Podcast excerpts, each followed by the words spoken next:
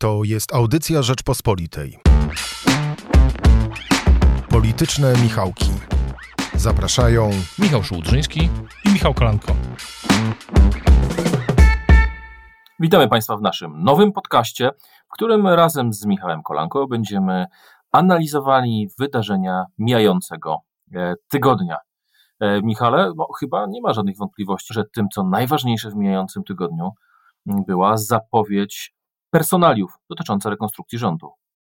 Dzień dobry. Zgadza się, ta zapowiedź nastąpiła po naprawdę morderczych negocjacjach na Nowogrodzkiej, które śledziliśmy, opisywaliśmy, analizowaliśmy od wielu już tygodni. No i zakończyła się tym, o czym też pisaliśmy wcześniej my, nasi koledzy, koleżanki, że na przykład Jarosław Kaczyński wchodzi do rządu, a tych zmian personalnych poza tą nie ma wcale tak wiele. No więc właśnie, może zacznijmy od tego, kto w tym długim procesie negocjacyjnym, kto w tym procesie rządowym jest największym wygranym. Moim zdaniem postawiłbym tezę, że jest to Jarosław Gowin. Jeszcze parę miesięcy temu wydawało się, że to już jest jego pożegnanie ze Zjednoczoną Prawicą. Oddał stanowisko wicepremiera, był właściwie szeregowym posłem. Przez moment się wydawało, że właściwie straci kontrolę nad swoją partią, a teraz nie dość, że odzyskał kontrolę nad swoją partią, nie dość, że powrócił do rządu, nie dość, że dostał bardzo ważne Ministerstwo Rozwoju, jeszcze dostał Ministerstwo Pracy i Technologii, a więc powiększył swoje władanie. Oczywiście można by powiedzieć, słyszałem takie komentarze, że w czasie kryzysu minister zajmujący się rozwojem gospodarczym i Ministerstwem Pracy będzie tak naprawdę ministrem od kryzysu i bezrobocia, ale zawsze to tak jest, że wielka odpowiedzialność czy szerokie kompetencje związane są też z dużym ryzykiem. A ty uważasz, że Gowin zyskał czy stracił? Myślę, że Jarosław Gowin zyskał, ale też jest jeszcze jeden aspekt tej sprawy. To, że Jarosław Gowin teraz przejmuje de facto nadzór nad dużą częścią gospodarki, to też jest dla niego wielka szansa, bo w kryzysie, który teraz mamy, w stanie takiej niepewności, łatwiej o zmiany, które w innych sytuacjach byłyby niemożliwe. Zmiany też zarówno regulacyjne, jak i zmiany dotyczące pewnej mentalności. Jarosław Gowin kiedyś próbował deregulacji i to był kiedyś jego flagowy polityczny projekt i teraz myślę, że w sytuacji takiego poważnego kryzysu gospodarczego, społecznego też w jakimś sensie, może próbować narzucać swoje nowe pomysły dotyczące gospodarki, i też tej sfery, częściowo tej sfery innowacyjności, bo ten dział, znaczy to nie jest dział, ten fragment technologie to jest m.in. nadzór nad Narodowym Centrum Badań i Rozwoju, nad siecią badawczą Łukasiewicz i to dla wicepremiera jest naprawdę spora szansa. Myślę, że Gowin pasuje, jest takie określenie w amerykańskiej polityce comeback kid. To tak mówiło się m.in. o Billu Clintonie, który w tej kampanii, swojej pierwszej kampanii prezydenckiej czy prawyborach demokratów na początku nie radził sobie zbyt dobrze, później po jednej z wygranych został uznany właśnie za takiego polityka, który wraca jak niczym Feniks z popiołów i trochę tak stało się z Jarosławem Gowinem, chociaż w maju tego roku chyba nie powiedzielibyśmy, nikt by się nie spodziewał, mało kto by się spodziewał, że taki będzie finał po wyborach prezydenckich. No i właśnie dlatego, właśnie z tego powodu uważałem, że to Gowin jest jednym z największych wygranych tej rekonstrukcji. Kto twoim zdaniem również zyskał, czy może uważać siebie za wygranego tej rekonstrukcji? Na pewno Zbigniew Ziobro jako minister sprawiedliwości zyskał, może inaczej, nie tylko utrzymał swój stan posiadania, bo w Ministerstwie Sprawiedliwości, z tego co wiemy, w tej chwili nie będzie na przykład żadnego wiceministra z PiS, który miałby nadzorować jego pracę w jakimś sensie. Takie były pogłoski wcześniej. Na pewno Zbigniew Ziobro zyskał to, że jego partia, jego środowisko polityczne pokazało się jako bardzo spójne.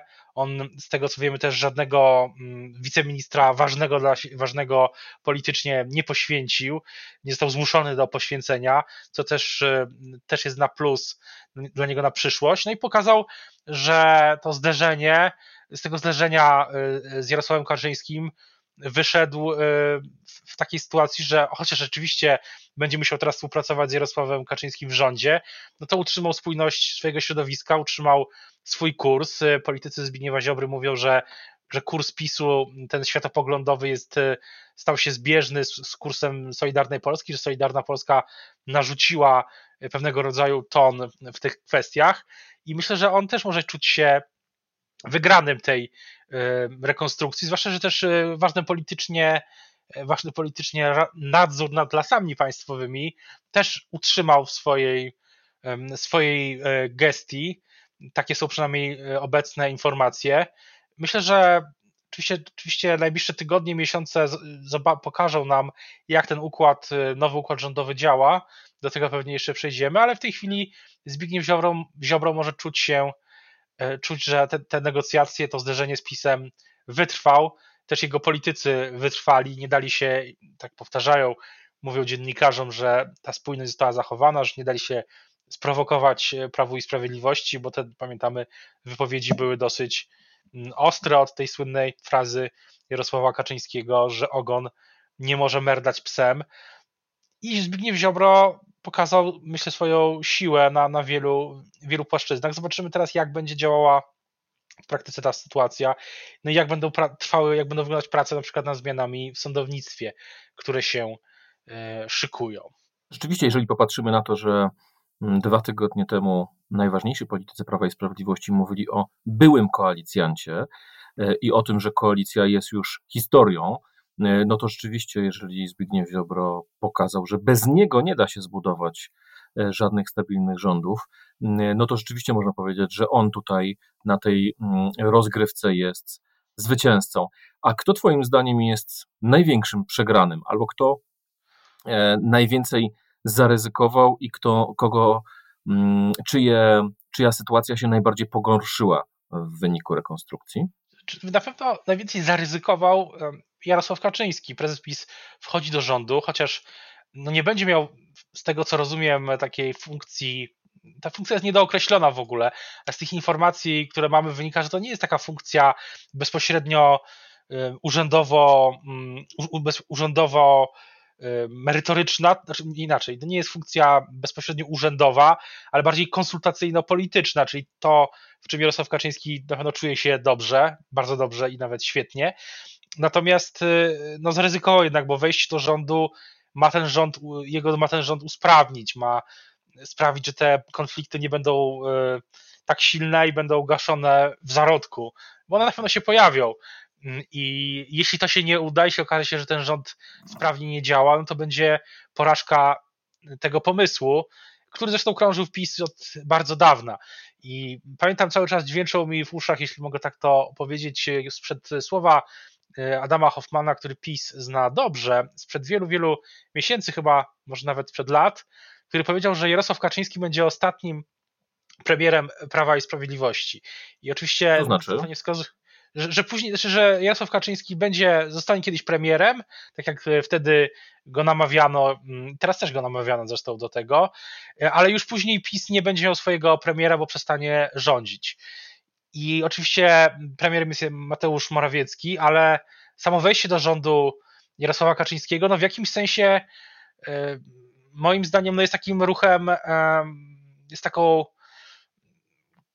Jarosław Kaczyński no, zagrał jedną z najmocniejszych kart, którą miał w ręku. No, drugą kartą, jeszcze mocniejszą, ostatnią już byłoby jego premierostwo, które z wielu względów no, trudno sobie chyba jednak w obecnej chwili wyobrazić. No, wczoraj, dzisiaj premier Jarosław Kaczyński musiałby być na przykład w Brukseli. No, trudno, żeby czuł się tam, żeby to było jego idealne środowisko w obecnej chwili. O przyszłości to powiemy może jeszcze za chwileczkę, ale teraz bym chciał Ciebie zapytać albo skonfrontować z moją tezą, bo ja mam wrażenie, że politykiem, który nawet nie tyle co zaryzykował, bo tak twierdzisz, zaryzykował bardzo dużo Jarosław Kaczyński, ale moim zdaniem politykiem, którego realna władza się skurczyła, jest Mateusz Morawiecki. Jednak wcześniej był taki podział obowiązków, kwestie rządowe należą do Mateusza Morawieckiego, kwestie polityczne i koalicyjne do Jarosława Kaczyńskiego. Oczywiście Morawiecki kluczowe decyzje z Kaczyńskim konsultował, ale miał ten komfort, że to on rządził w rządzie. I teraz, jeżeli Jarosław Kaczyński musi wejść do rządu po to, żeby w cudzysłowie przypilnować Zbigniewa Ziobry, no to trochę jest takie wotum nieufności wobec premiera, bo to znaczy, że nie był w stanie wyegzekwować swojej władzy jako szefa rządu nad jednym z ministrów i musi wejść do tego rządu ktoś, kto jest no, taką osobą, takim supernadzorcą, ktoś, kto będzie nadzorować Zbigniewa Ziobry. Oczywiście można się zastanowić, na ile ta sytuacja nie jest wynikiem takiego strukturalnego problemu, no bo to Jarosław Kaczyński nie dał Mateuszowi Morawieckiemu nigdy możliwości rozprawy ze Zbigniewem Ziobrą, czy pokonania Zbigniewa Ziobry, to on chciał utrzymywać taką równowagę pomiędzy nimi, jak to zawsze mu mówiono o Kaczyńskim, który buduje partię tak jak te słynne japońskie drzewka i przycina po prostu, jak raz przytnie z lewej, to musi przyciąć z prawej, żeby zachować równowagę, a nigdy nie chce się, żeby jego partia wychyliła się w którąś ze stron. Ale mam wrażenie, że w związku z tym, że Jarosław Kaczyński wchodzi do rządu, sytuacja Mateusza Morawieckiego no, nie będzie taka idealna. Z jednej strony oczywiście, jak twierdzą politycy sympatyzujący z Morawieckim, to wzmocni głos Morawieckiego w wielu sprawach. Na przykład Jarosław Kaczyński, podobnie jak Morawiecki, patrzył na kwestię konieczności transformacji energetycznej, na odejście od węgla, na pakt klimatyczny, który w tych wszystkich sprawach Zbigniew Ziobro jest zdecydowanym przeciwnikiem. Jeżeli teraz na rządzie będzie i Jarosław Kaczyński, i Morawiecki opowiadał się po tej stronie, no to ten głos ich będzie w sumie silniejszy, ale okazuje się, że premier no, nie mógł być aż taki samodzielny i teraz jego podwładnym będzie jego polityczny zwierzchnik. Premierem będzie Kaczyński, premierem będzie Morawiecki, wicepremierem Kaczyński, a po jesiennym kongresie najprawdopodobniej Kaczyński będzie prezesem PiS-u, a wiceprezesem Morawiecki. Ta sytuacja będzie dla premiera wygodna, twoim zdaniem? Na pewno będzie niewygodna, natomiast wydaje mi się, że cała ta zmiana pokazuje po prostu limit władzy prezesa, znaczy nie tyle władzy, co limit koncepcji prezesa Kaczyńskiego, to znaczy limit tego, jak bardzo ta koncepcja dotycząca właśnie tej podwójnej decyzyjności, decyzyjność polityczna jest na Nowogrodzkiej, a decyzyjność rządowa jest w KPRM-ie, że ta koncepcja Jarosława Kaczyńskiego się skończyła też przez to, że Zbigniew Ziobro pokazał właśnie swoją, zaryzykował też i płaciło mu się, zaryzykował pokazanie swojej taką szarżę tożsamościową, to co politycy PiS najbardziej kuluarowo, najbardziej narzekali, to nawet nie są, to nie jest to, że cały czas pamiętają, że Zbigniew Ziobro ma aż tyle miejsc w Sejmie, tylko że zabiera PiS-owi tą tożsamość ideową i tak rozumiem też ten ruch z Przemysławem Czarnkiem, że PiS chce kontry, jeśli chodzi o tożsamość ideową, chce pokazać, że tożsamościowe sprawy to jest właśnie Prawo i Sprawiedliwość, ta twarda taka tożsamość i to w takim bardzo no, newralgicznym resorcie, zwłaszcza teraz, należy do PiS-u, a nie do Zbigniewa Ziobry. Więc Zbigniew Ziobro z tym się oczywiście musi liczyć, ale cała ta koncepcja Kaczyńskiego no, okazała się po 5 latach, między innymi przez jego rosnącą siłę, no już nie działała i dlatego Kaczyński zagrał kartą, która była w jego talii, ale który chyba jednak nikt się nie spodziewał, że do końca, że nią zagra. To nas prowadzi do kolejnego pytania, kluczowego pytania o przyszłość. O to, czy ten rząd będzie rządem stabilnym, czy on będzie w stanie w miarę funkcjonować. Jak gdyby tutaj, to są dwa pytania. Jedno dotyczy tego, czy ta zmniejszona liczba ministrów sprawi, że rząd będzie bardziej skuteczny, a po drugie, czy ten układ polityczny, który powstał po powstaniu nowego rządu, będzie układem stabilnym. Może zacznijmy od tej skuteczności rządu. Twoim zdaniem to zmniejszenie liczby ministerstw, stworzenie tych komitetów, które będą nadzorowały poszczególne resorty, sprawi, że one będą pracować lepiej? Właśnie kluczowe jest pytanie co do tego Komitetu Bezpieczeństwa, tak go umownie nazwijmy, bo ta jego nazwa oczywiście oficjalna jest inna, ale Komitet Bezpieczeństwa, na czele którego stoi Jarosław Kaczyński, właśnie pytanie, jak on będzie działał, czy to będzie kreowanie i nadzorowanie polityki, czy właśnie takie co, nie wiem, dwa dni będą się, czy co 3 dni będzie, co tydzień, nie wiem, spotkanie i takie nadzorowanie tego, co robią ministrowie.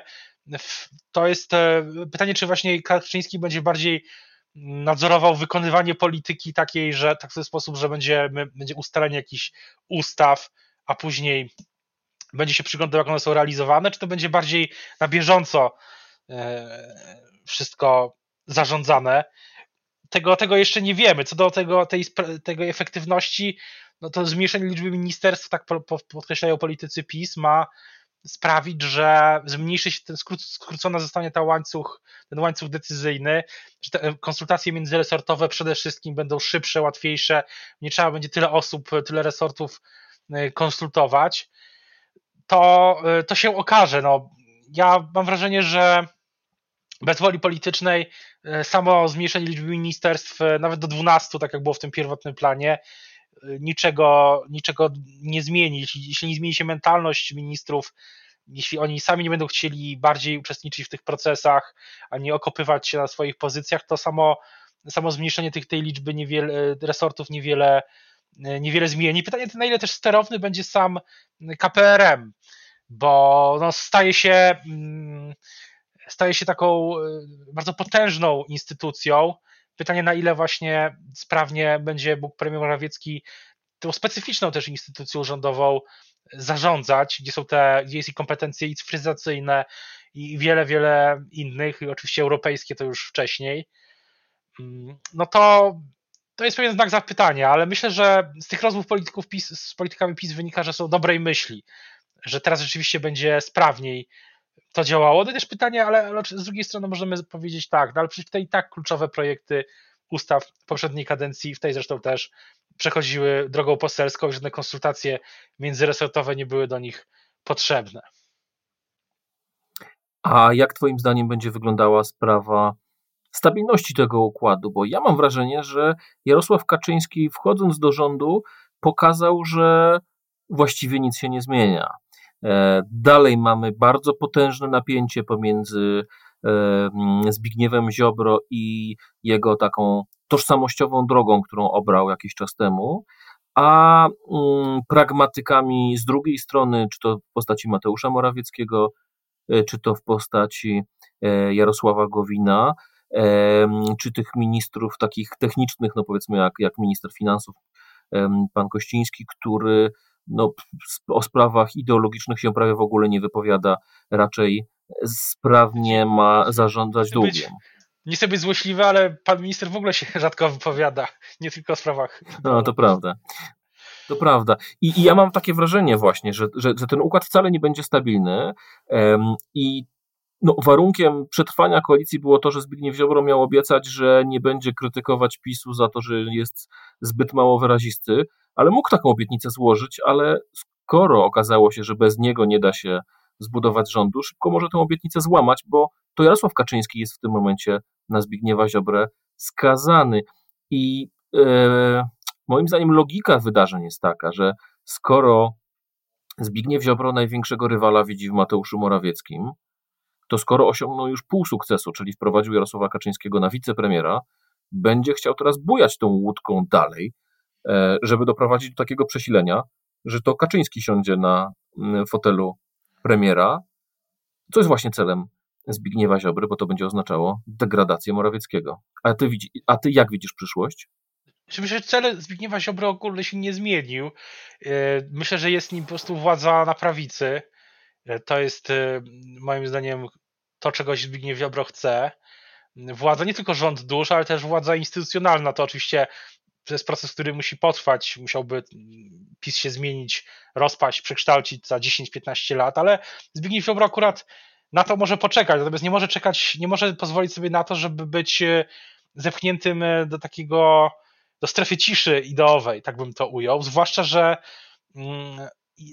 że to jest to, na czym on chce, tak wydaje się, że buduje swoją odrębność, ale też interesujące jest to, jak bardzo wydaje się, że ten rząd przez tą szarżę Zbigniewa Ziobry, bo inaczej przez to wszystko PiS podjął tę decyzję na przykład o tym, żeby ministrem był Przemysław Czarnek. Ja myślę, że to jest tak, że on po prostu ma kontrować Zbigniewa Ziobrę w tej wojnie kulturowej, co sprawia, że cały PiS rząd przesuwa się przez to na prawo. Jeśli oczywiście tak będzie w praktyce, no bo też nie wiemy, czy nagle Przemysław Czarnek nie zrezygnuje ze swojej takiej przynajmniej werbalnego takiego brutalnego, ostrego stylu. Tego też nie do końca wiemy, ale znając go na tyle, no to chyba to jest mało prawdopodobne. Więc myślę, że stabilność tego układu, tak jak wspomniałem wcześniej, też zależy od intencji. Myślę, że Zbigniew Ziobro zdaje sobie sprawę, że PSL w tej chwili nie chce przejść w żaden sposób, nie chce stabilizować Prawa i Sprawiedliwości. I dopóki to się też nie zmieni, z różnych powodów może się to w ogóle już nie zmienić, to Zbigniew Ziobro będzie mógł szachować i Morawieckiego, i Kaczyńskiego, zwłaszcza, że jak wspomnieliśmy, ma też spójne środowisko, którego PiS nie był w stanie rozbić. I na tym chyba kończymy naszą dzisiejszą audycję. Zapraszamy do wysłuchiwania innych audycji Rzeczpospolitej, a my usłyszymy się z Państwem w zespole Politycznych Michałków już w przyszły piątek, 9 października. Do usłyszenia. Do usłyszenia. Słuchaj więcej na stronie podcasty.rp.pl. Szukaj Rzeczpospolita audycje w serwisach streamingowych.